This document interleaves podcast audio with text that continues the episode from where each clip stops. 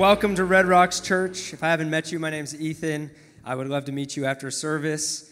And like Doug said, pat yourselves on the back for being at church during ACL. You are one of the good ones. A little bit surprised that Mumford and Sons didn't come to church and check out Red Rocks while they were in town. Maybe next time. But glad that you're here. Uh, we're going to jump straight into this series. I don't really want to mess around. I just want to get straight to it uh, tonight Religion Rehab. I've been so pumped to jump into this series because what I'm seeing happening in our church right now is people saying there's places of bitterness, there's places of anger, there's baggage that I've been carrying around for far too long, and it's time to get to the core of those things and deal with it so I can become whole and healed and move forward from those things. Christians can be known for carrying around a lot of stuff, can be known as critics. Christians are skilled critics. And what we're saying as a church in this series is no, no, no, no, no. We're not going to go point out a bunch of problems and be bitter and angry. We're going to be the solution. We're going to point people to hope and to joy. I think the world looks so often at the church and it's like, hey, whenever you guys are done bickering and disagreeing and complaining and judging and critiquing, whenever you're ready, us, the world out here, we would love to know this hope that you have. We would love to know this solution, this Jesus that you get together and, and praise and talk about. We love that. And so we're saying in this series as a church hey, there's a reason, there's a reality to why we have things in our lives that hold us back. There's a reason you have baggage when it comes to church and religion. So let's get to it and let's work through it and let's heal. And healing is really the, the word that describes this entire series, what's happening. And stories like Allison get me so fired up because healing is happening in this place. And, and, so tonight we're talking about repentance, and you're like, gosh, I, I skipped ACL to come to church and I have to listen to a sermon about repentance. Seriously? Thanks, God. Thanks. That's how you repay me for showing up to church. But I actually believe tonight uh, will be a breath of fresh air for you and that it may redeem this word for you. That's my hope, and that's my prayer. It could be said well in a quote by a pastor named John Mark Comer healing starts with repentance, which most of us would hear and disagree because of the baggage that we carry with that word. Ryan and I were talking about this series that's been kind of building on itself in this process of healing. Um, that forgiveness, Ryan said, forgiveness is letting them off the hook. Repentance is letting me off the hook. And I hope that happens in this room tonight. Some of you guys have been hearing some of these things in this series. Like, yeah, there's been some external stuff and some church baggage, some things that people said and did, but I kind of feel like in my faith journey, I'm the problem here. Like, I need some work here. There's some stuff going on here, and I need help.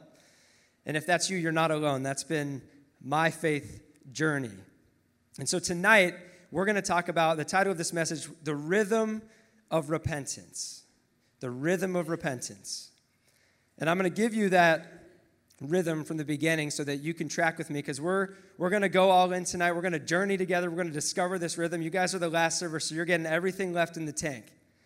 And here's the rhythm. Remember recognize run rejoice repeat. And i believe as this rhythm starts to be the way we live that you will be refreshed and renewed. Is that enough words that start with R for you? I had to top Doug. Last week he had all these P words, alliteration. So, so I had to top him with my R words. And here's the deal we use alliteration, and you guys are like, what's, what's the deal with that? It's stupid. Why do you guys have to like start everything with the same letter? We're trying to get you to remember what we talk about. We're trying to make it easy for you to be like, the rhythm of repentance. Everything started with an R. Maybe I can remember those words instead of walking out of here and being like, what did that guy even talk about? He was like, an idiot college guy, and then some repentance thing started happening in his life, or something about Jesus. I don't know. That's why I don't go to church. I don't even remember what the guys talk about. So I'm giving you that rhythm because I want you to remember and I want you to apply it to your lives. And I believe that for some people in this room, hopefully all the people in this room, that tonight will mark a moment that changes your relationship with God, the way that you view Him, the way that you view sin, the way that you view dealing with it. Not because I've wordsmithed it to be this rhythm, but because it's something that God has woven into the fabric of our relationship with Him from the beginning and intends for it to be refreshing and renewing. So let's start in Mark chapter 1, verse 14. We'll start with Jesus. Mark gets straight to the action. So Jesus' ministry is starting in this moment. And here's what happens. After John was put in prison, which is John the Baptist, Jesus went into Galilee proclaiming the good news of God. The time has come, he said. The kingdom of God has come near. Repent and believe the good news. So Jesus led with repent. It's one of the first things he said to people. So there's got to be something more to this, but for a lot of us, we hear repentance and we've got all kinds of baggage and connotations. And I think before we get to what the heart of what Jesus was saying is, we need to first look at the baggage and just call it what it is. Most of us here repent or repentance, and you picture that megaphone guy outside the football game with the sign, repent or die, or turn or burn, or something, and he's screaming in his megaphone, You're all sinners, you're all going to hell, you're all terrible. You better repent before you get in that car. Could be your last day on earth. You better repent because you're awful. And you're like, look, man, I was just having fun with my friends at a football game.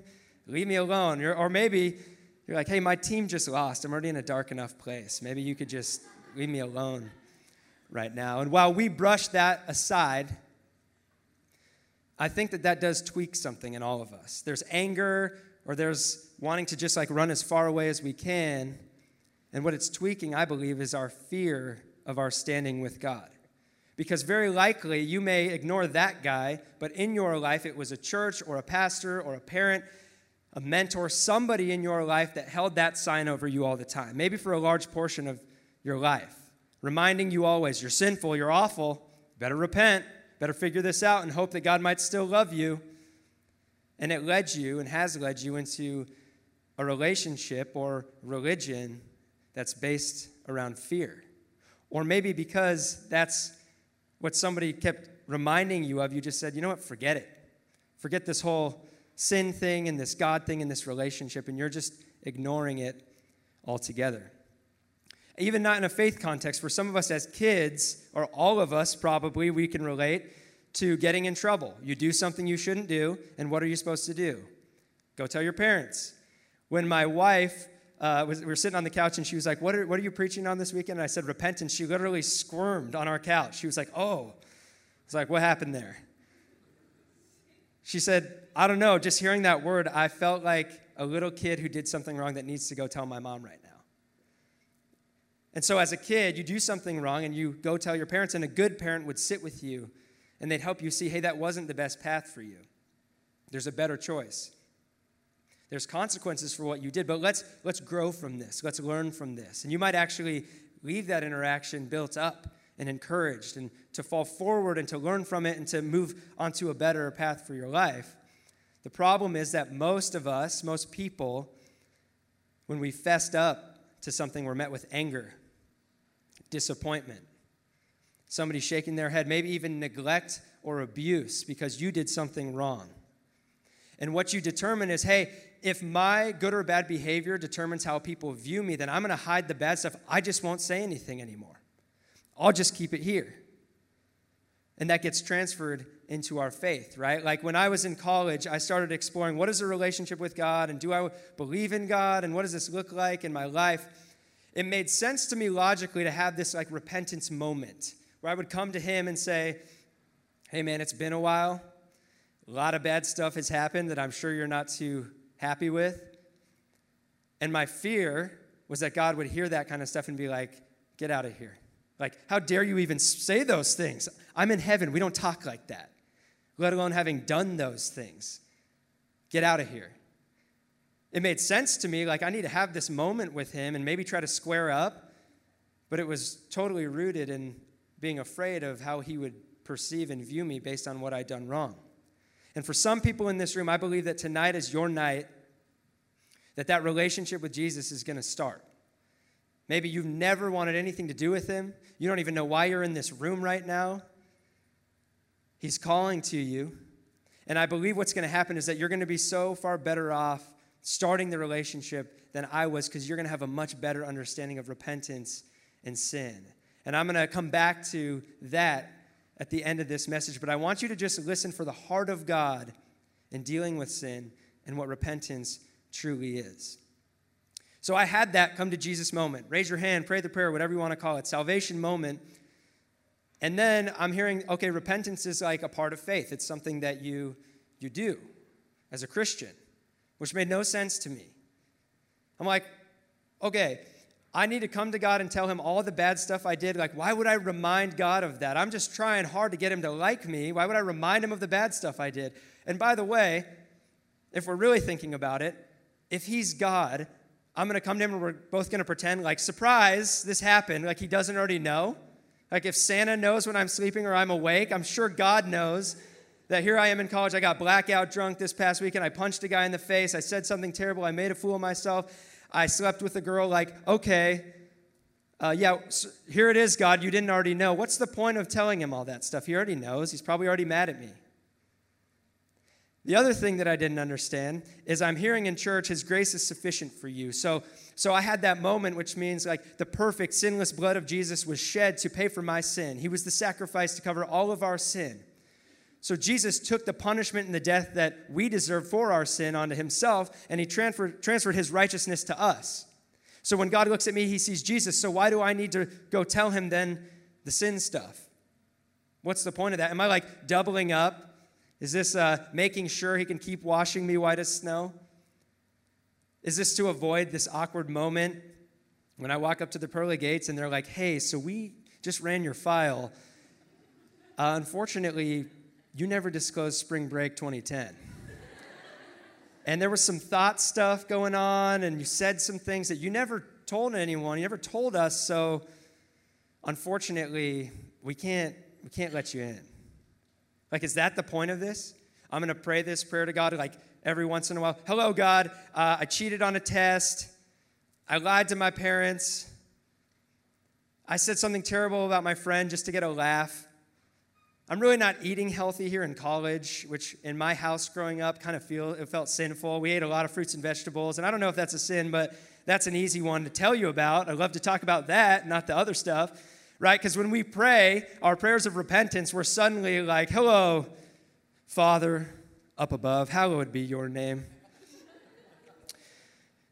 Good talking with you tonight. Lord, I would just like to mention and ask for your forgiveness for I have been lustful. The words of my mouth have not been pleasing unto you. Forgive me. Signed, Ethan Gabriel Matat, the first. And God's like, oh, yeah, okay, suddenly you're a Harvard grad. You're like, got your PhD, and you're so eloquent in your prayers to me because you don't want to say what's really going on in your life because you're ashamed of it. That's how we pray. So I'm wrestling with, like, okay, I'm a Christian and I know that God has a, a life for me I'm supposed to be living, but there's this stuff in me, this sin. I don't really know what to do, but I don't really get the point of this repentance thing. And that kind of led me to one of my first theological conversations as a college student in Boulder, Colorado, in the back of a pickup truck, holding a keg with my buddy Ryan. And not this Ryan. Uh, Ryan, that actually, him and his wife sometimes watch these from California. So, Ryan and Kristen, we love you guys. Ryan, I'm not throwing you under the bus right now. Thank you for helping me make a memory, as you would say. So, Ryan and I are holding up the keg because you don't just leave a keg by itself in the back of a truck, because if it tips, then it's just going to be straight foam for the whole party. So, we're serving the people that we're about to go to this. We're like soldiers, you know, we got this. And in this moment, I decided this would be a great time to have a theological conversation about this sin stuff in my life. Because we drove past Ryan's church that I knew he went to, a Catholic church. And I was like, hey, you're Catholic. What's the deal with this Catholic stuff? What's the deal with confession? Like, why do you have to do that? Now, remember, I'm just holding all this into myself. Sin is like this unspoken for me. Why do you have to do that? And Ryan said something so profound, and this is the moment in my life where seeking to find the rhythm we're talking about tonight began he looked at me and he had thought about this before. It wasn't like, wow, what a theological stumping question. C.S. Lewis or Ethan? Like, amazing. he goes, hey, I get what you mean. And quite honestly, I don't feel like I have to do this. But I go to confession, I choose to, because if I don't, I'll never confess anything. And I want you to hear the heart behind what he was saying, because the heart of that is what spoke to me. I know there's people in this room right now that me bringing up denominations and things like confession I know there's baggage stirred up right now. This is about rehab. So I'm okay to bring up places where you're like, that makes me mad or uncomfortable. There's been damage because the point is healing.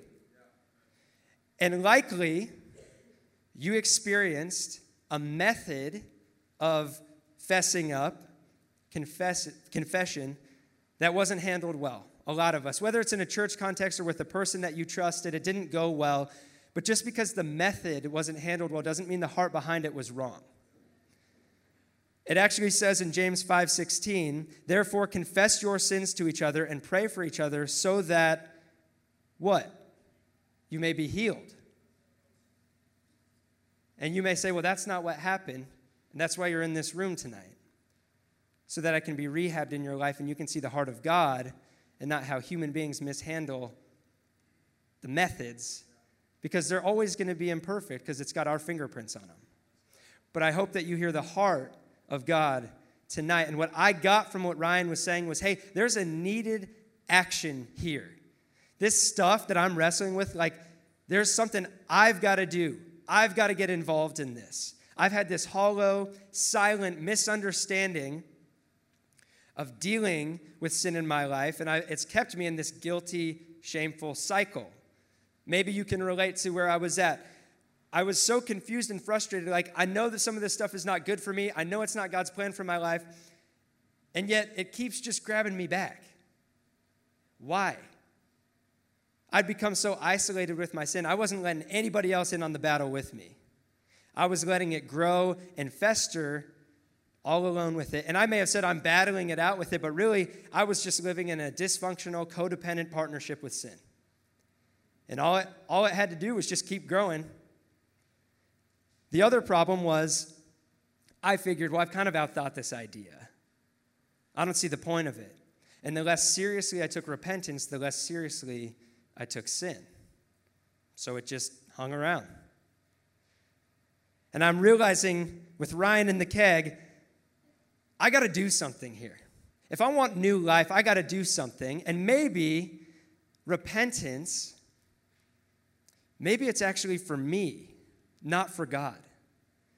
Like God does know everything, and Jesus took all the power from sin and death, right? He conquered it. So maybe it's for me that He doesn't become more powerful over sin if we repent. It's that sin becomes less powerful over us when we do. It's for us, it's a gift. And Jesus, He started the whole deal off, right? Repent. Repent. So if Jesus led with that, then we can't outthink it.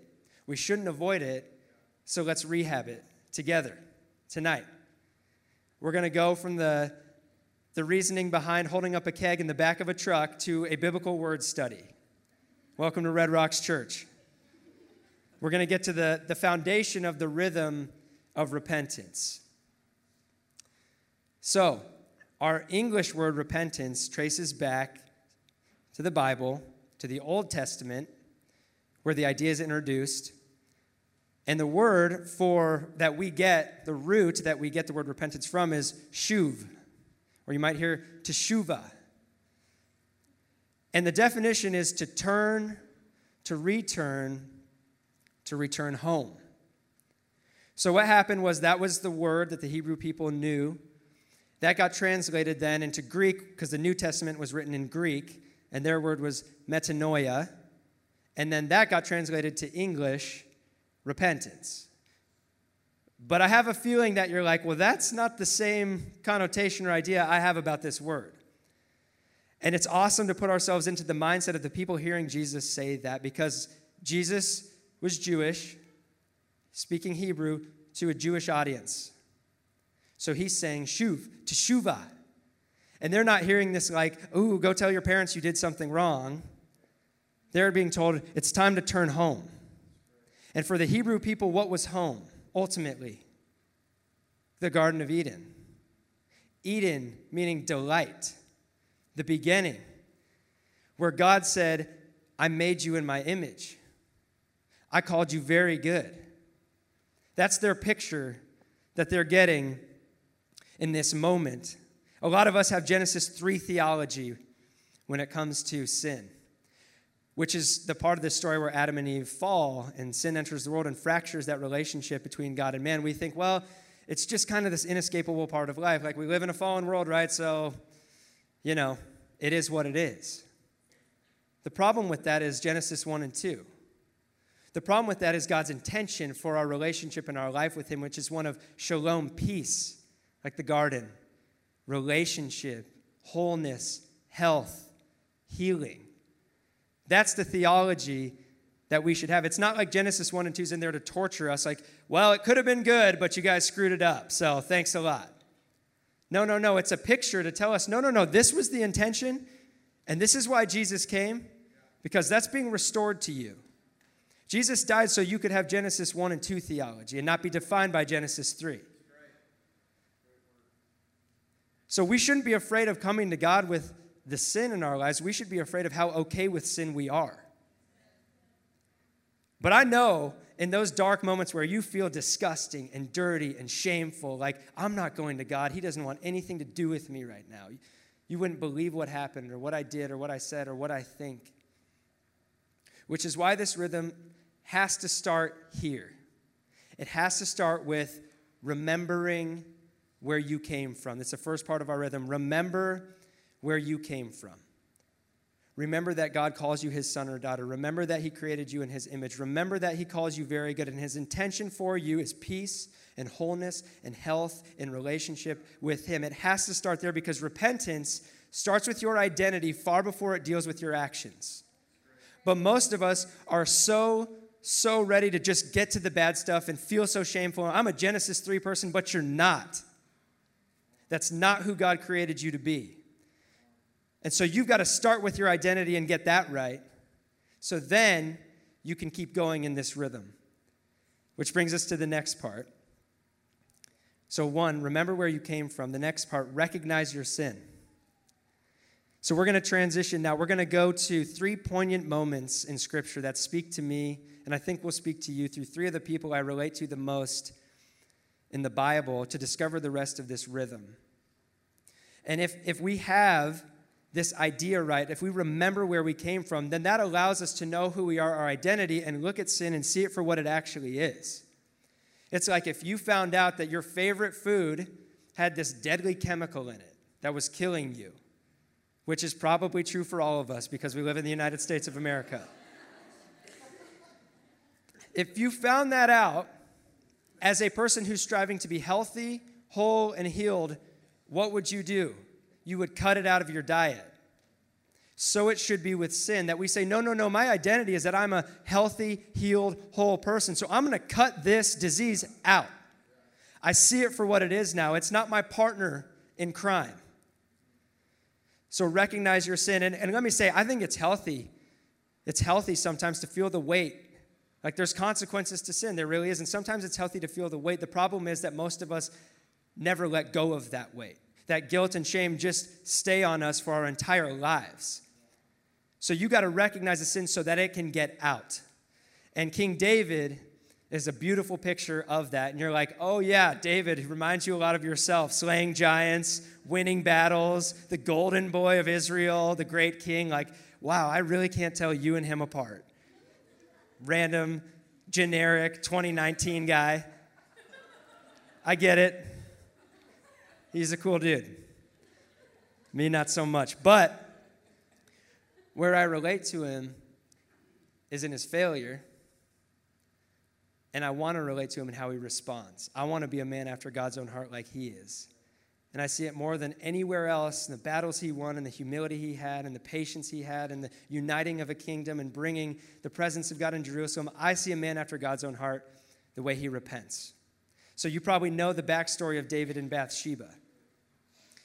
The men go off to war and David stays behind. And while they're gone, he sleeps with Bathsheba, who's married to another man. To cover it up, he has her husband killed. So David's in about the darkest moments of his life. He's like, How did I get here? I was God's chosen, anointed king. I'm supposed to be a leader. I'm supposed to be a man after God's own heart. How did I get here? And he's kind of wrestling and, and, he's isolated with his sin. And this guy, Nathan, this priest who's hanging around, he has the boldness to confront David and call him out on it. Bold. And it's in David's response that I see this man after God's own heart. Because he's the king. He could have this guy killed, sweep the whole thing under the rug, and nobody could say a word to him about it. But instead, 2 Samuel 12 13, he says, I have sinned against the Lord. That may sound so simple, but that is so profound that he just recognizes it. He calls it what it is. To another person, an inferior. He says, I have sinned against the Lord. You're right. I recognize that this happened. I got to do something. I can't tell you how important it is in your life to have people that you can get stuff out to. Moments in my life where I like shuddered at the words that were coming out, but I knew I need to say something. The darkness needs to get brought to the light. And I would say to Doug or Ryan, man, this happened. Or I feel like I'm just far off. I've gotten on this path. I don't even know where I'm at right now. And being met with, hey, man, all right, now we know. Now we can help you. Let's get this back to the light. Let's get this back onto the path home. Let's remember who you are. Let's recognize this and let's move past it. You need that in your life. You need that. So David brings it to the light to another person, and then he bears it all before God. He's not hiding anymore, he's not isolating anymore. He writes Psalm 51, the most profound and beautiful psalm, in my opinion. It's a psalm of repentance. After this has happened, David writes this verse 1 Have mercy on me, O God, according to your unfailing love. According to your great compassion, blot out my transgressions. Wash away all my iniquity and cleanse me from my sin. For I know my transgressions, and my sin is always before me. Skip to verse 7. Cleanse me with hyssop, and I will be clean. Wash me, and I will be whiter than snow. You can hear David pleading, saying, God, I can't clean myself. I can't overpower this on my own. He's desperate to be healed. He's desperate for God to come in and get this out of him. That, that word for wash, wash me, we picture like a high efficiency washing machine, like a soapy hot tub for your clothes. They didn't have that back then. If there was a stain in your clothes, they, they had to get after it to get it out. That Hebrew word for wash, kabak, means to trample. And I read that. I, I read that translation. I was doing like a word by word study through this psalm. It's how desperate I was to figure out this rhythm of repentance. And I found out the meaning of that trample, and I ran to Doug and Ryan. They were close by. I was like, guys, David is saying, God, trample the sin out of me. And they're like, why are you excited about that? That doesn't sound enjoyable at all. David's putting into words here how so often in my life I felt so desperate. God, I don't want this in me anymore. The consequences, the sin itself, get it out, whatever it takes. I started to have some righteous anger about this death that was festering and growing in me. If the wages of sin is death, then get it out of me. And that's what David's saying right here. I want to be healed. I want to be whole, and I can't do it on my own. Verse 10 Create in me a pure heart, O God, and renew a steadfast spirit within me. Do not cast me from your presence or take your Holy Spirit from me. Restore to me the joy of salvation and grant me a willing spirit to sustain me. Skip to 17. My sacrifice, O God, is a broken spirit, a broken and contrite heart. God, you will not despise. God, give me a new heart, a steadfast spirit. I may be the king of Israel, but if I don't have your spirit, I've got nothing. Restore to me the joy of salvation. How many of us in this church, in this room right now, need the joy of salvation restored to us? And he's saying, I can't make up for it. I can't do enough good to get back into good standing with you, God. All I can give you is my broken self. And God, like Doug was talking about, when we pray for real, when we're real about stuff with God, cut the flowery language and tell Him what's going on, God's like, I can work with that. I can heal you. I can make you whole. I will get that stuff out of you. Let's go to work now. Are we done just kind of isolating with this? Are we done just ignoring this whole thing? Like, let's go. You want to be free? You want to be healed? You want to be whole? I'm in the business of that. And David knows it. He knows too well who his father is and who that means he is to just let that be the definition of his life. a man after God's own heart, defined by not how he sinned, but how he repented. And what he's crying out for, we need a cure for this disease, God. Cure us. He's crying out for the guy a thousand years later who walks up and says, Repent and believe the good news. The cure is walking around telling people it's time to turn. It's time for a kingdom life. It's time for a new way of doing things to a people that knows all too well what it's like to wander off on their own path and then come back and then go and turn and go and turn. They know it well. And Jesus is saying, hey, let's deal with this sin issue once and for all. So he does. He goes on the cross and he sheds his blood for you, for your sin that you have committed and that you will in the future. He deals with it. And he walks out of a tomb and says, Okay, here's my resurrected life. Now go live that. Now let's go on that path together. You want to recognize this stuff? I'm the cure for it. So let's go to work. So that means that now sin's only power is in your willingness to let it stick around. Jesus has all the power over it. We're the only ones who keep feeding it. So you remember where you came from, you recognize your sin, and then what? You run home. Run home. I'll explain what I mean. Another guy that's easy to relate to in the Bible is Peter. But he denies Jesus, he makes this mistake, he, he lives this selfish, weak moment, and then he's just kind of walking around with the weight on his shoulders. And we find him in John 21. Jesus has risen from the dead, and Peter he's fishing. He's gone back to his nets. He's gone back to his old way because he forgot who he was and figured that sin had won in the end. And Jesus walks up on the shore, and there's this beautiful moment of repentance. John 21 7. As soon as Simon Peter heard him, meaning John in the boat, say, It is the Lord who's on the shore, it is the Lord, he wrapped his outer garment around him, for he had taken it off, and jumped into the water. For me, this is a picture of what it means to run home, as Peter splashing in that water. We may remember where we came from, and we may recognize the sin, but we may still feel this distance between us and God. And Peter gets it in this moment. He's like, No, no, no, no, that's not who I am. That's, that's not who Jesus said I was. He's remembering the moment that he dropped his nets for a new way of life, and he's saying, No, no, no, I'm going to that and he's splashing his way. He's running to Jesus. That should be our posture to run to him. And, and I love this, this picture because a little while later, in Acts chapter 3, Peter is leading the church and he's giving his first sermon. A bunch of people are listening. And he tells the backstory of Jesus and his death and resurrection and salvation, what that means. And then the message turns practical. And what does Peter say? Acts 3 19 through 21. He starts with repent. The same thing that Jesus led with.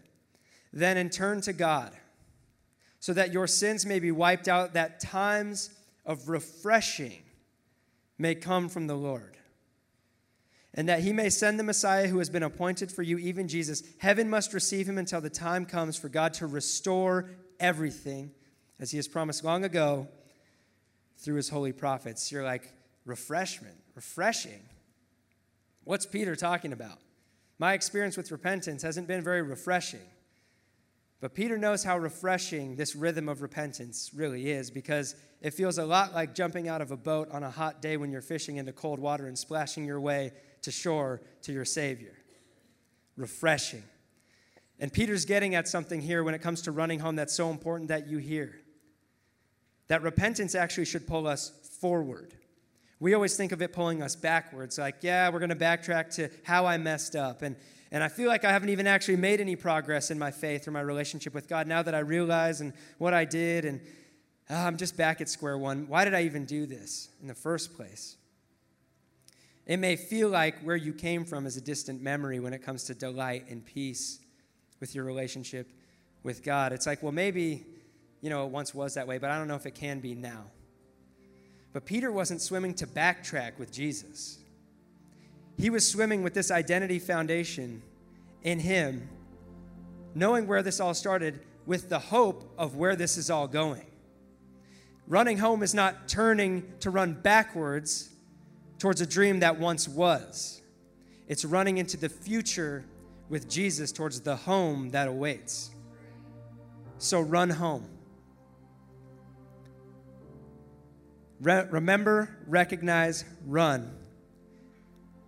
Knowing that Jesus will restore all things. Run towards a home in a day when every tear will be wiped away.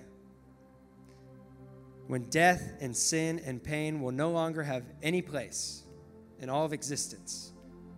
Run on the path with Him towards that. That's what Peter was swimming into. The last part of our rhythm is embodied perfectly in the story that's the heartbeat of this church. It's our favorite story that Jesus tells. It's in Luke chapter 15. It's the prodigal son. And if you've never heard it, the concise version is that this son goes to his still living father and demands his inheritance early, takes the inheritance, and goes and spends it on a wild, crazy, sinful life and he finds himself the consequences of what he's gotten himself into, the path that he went on, lands him with pigs eating next to them. And he has this profound moment where he remembers where he came from. And he's like, No, wait, I had a home, a good father, a family to laugh with, land to live off, meals to eat, laughter. Like, that's where I came from. And then he recognizes his sin. He's like, here's what I'm going to do. I'm going to just I'm just going to tell my father like what's happened. I'm just going to get it out to him and hope that maybe he'd let me be his servant cuz there's no way I'm back in the family ever again after what I've done. It's just been too painful and too bad. And there's this beautiful moment where the repentance is happening that we kind of breeze past. Luke 15, 20, the first part. So he got up and went to his father.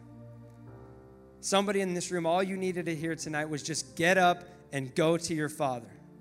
Because what happens? He's running home, and his father comes running out to meet him. And he hugs him, and he kisses him, and he gives him a ring and a robe. And the son's like, What are you doing? He's baffled. Hold on, I have a speech prepared for you. Father, I have sinned against you. I'm no longer worthy to be your son. What are you doing right now? And the father's like, Oh, oh, no, no, no, no.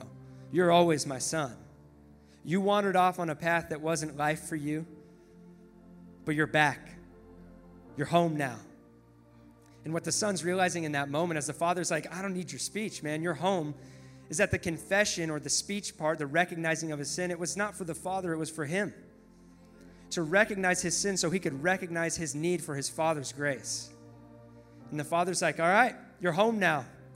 And then what happens? They throw a party, which is the next part of our rhythm. Rejoice. Rejoice. You're like, I've never rejoiced after one of those repentance prayers you were talking about. I felt a lot worse, actually. But we can rejoice because this isn't some awkward apology. This is a homecoming party. So you remember where you came from you recognize your sin, you run home, you rejoice because Jesus has made it possible to run with him towards that home and to be restored, not just then, but today. And then you repeat because this is a rhythm. It's not like once a semester or every quarter, it's a rhythm of life. Are you worn out? Are you tired? Are you burnt out from religion, are you at the end of your rope because you just feel like you've gone way too far and this stuff just has control of you? Come to Jesus, and what would he say? Repent. It's time you remember who you are and where you came from. It's time we, we get this stuff out and we deal with it.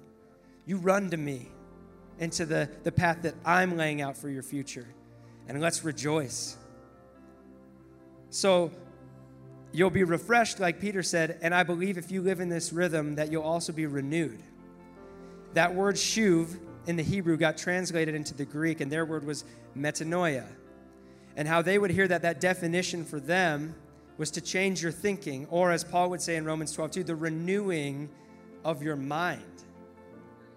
So as you live in that rhythm, your mind starts to get renewed. So that sin, that anxiety, that depression, that darkness, that pattern, that powerlessness, that pain, it has less and less power because your mind's literally getting renewed to see it for what it is and say, no, no, no, that doesn't have the power over me anymore. Jesus does, and He conquered that. Your mind gets renewed, your soul you get refreshed in this rhythm of repentance, and that's why we repeat.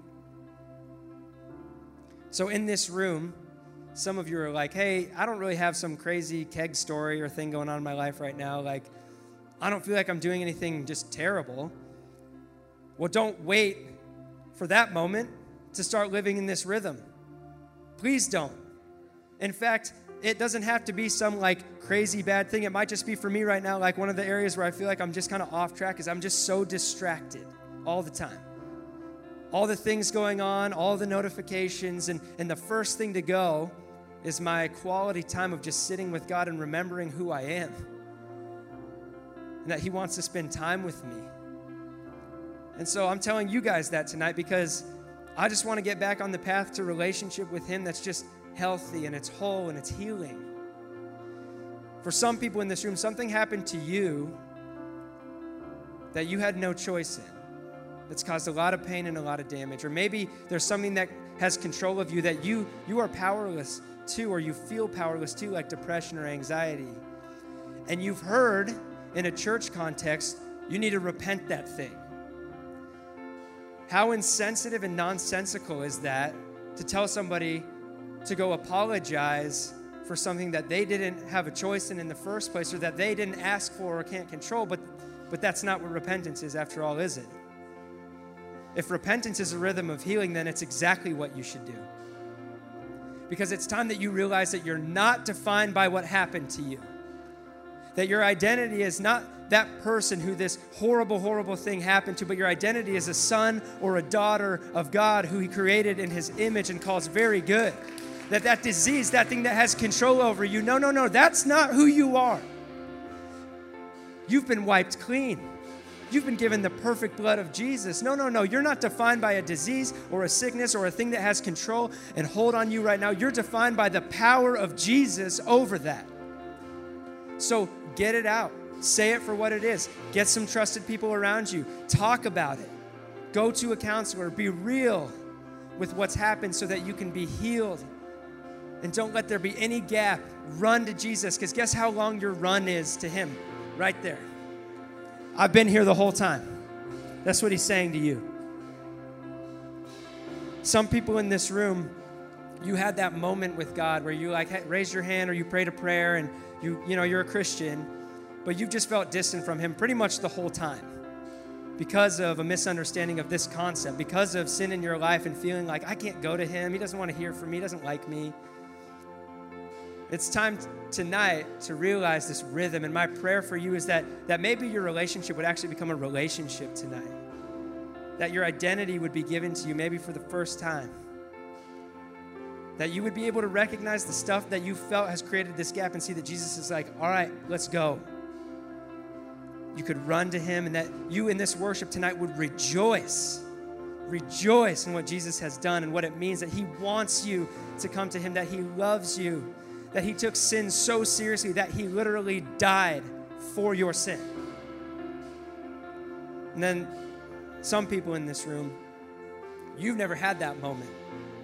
You may have been in services where what's about to happen happened and you felt like you have some baggage and rehab needed for this moment an altar call or a salvation call or raising your hand or praying a prayer, whatever that context is for you. And, and you're like, I don't even know why I'm in a church service right now. I don't like this stuff. I don't agree with this stuff. And yet something deep inside of you is like, but I want to be healed and I want to be whole. And, and I think that's only possible through Jesus. And tonight, it's your moment. Your moment for that rhythm to begin. It's time for you to know who you are because of who your Father is. It's time for you to recognize the stuff in your life that doesn't belong there.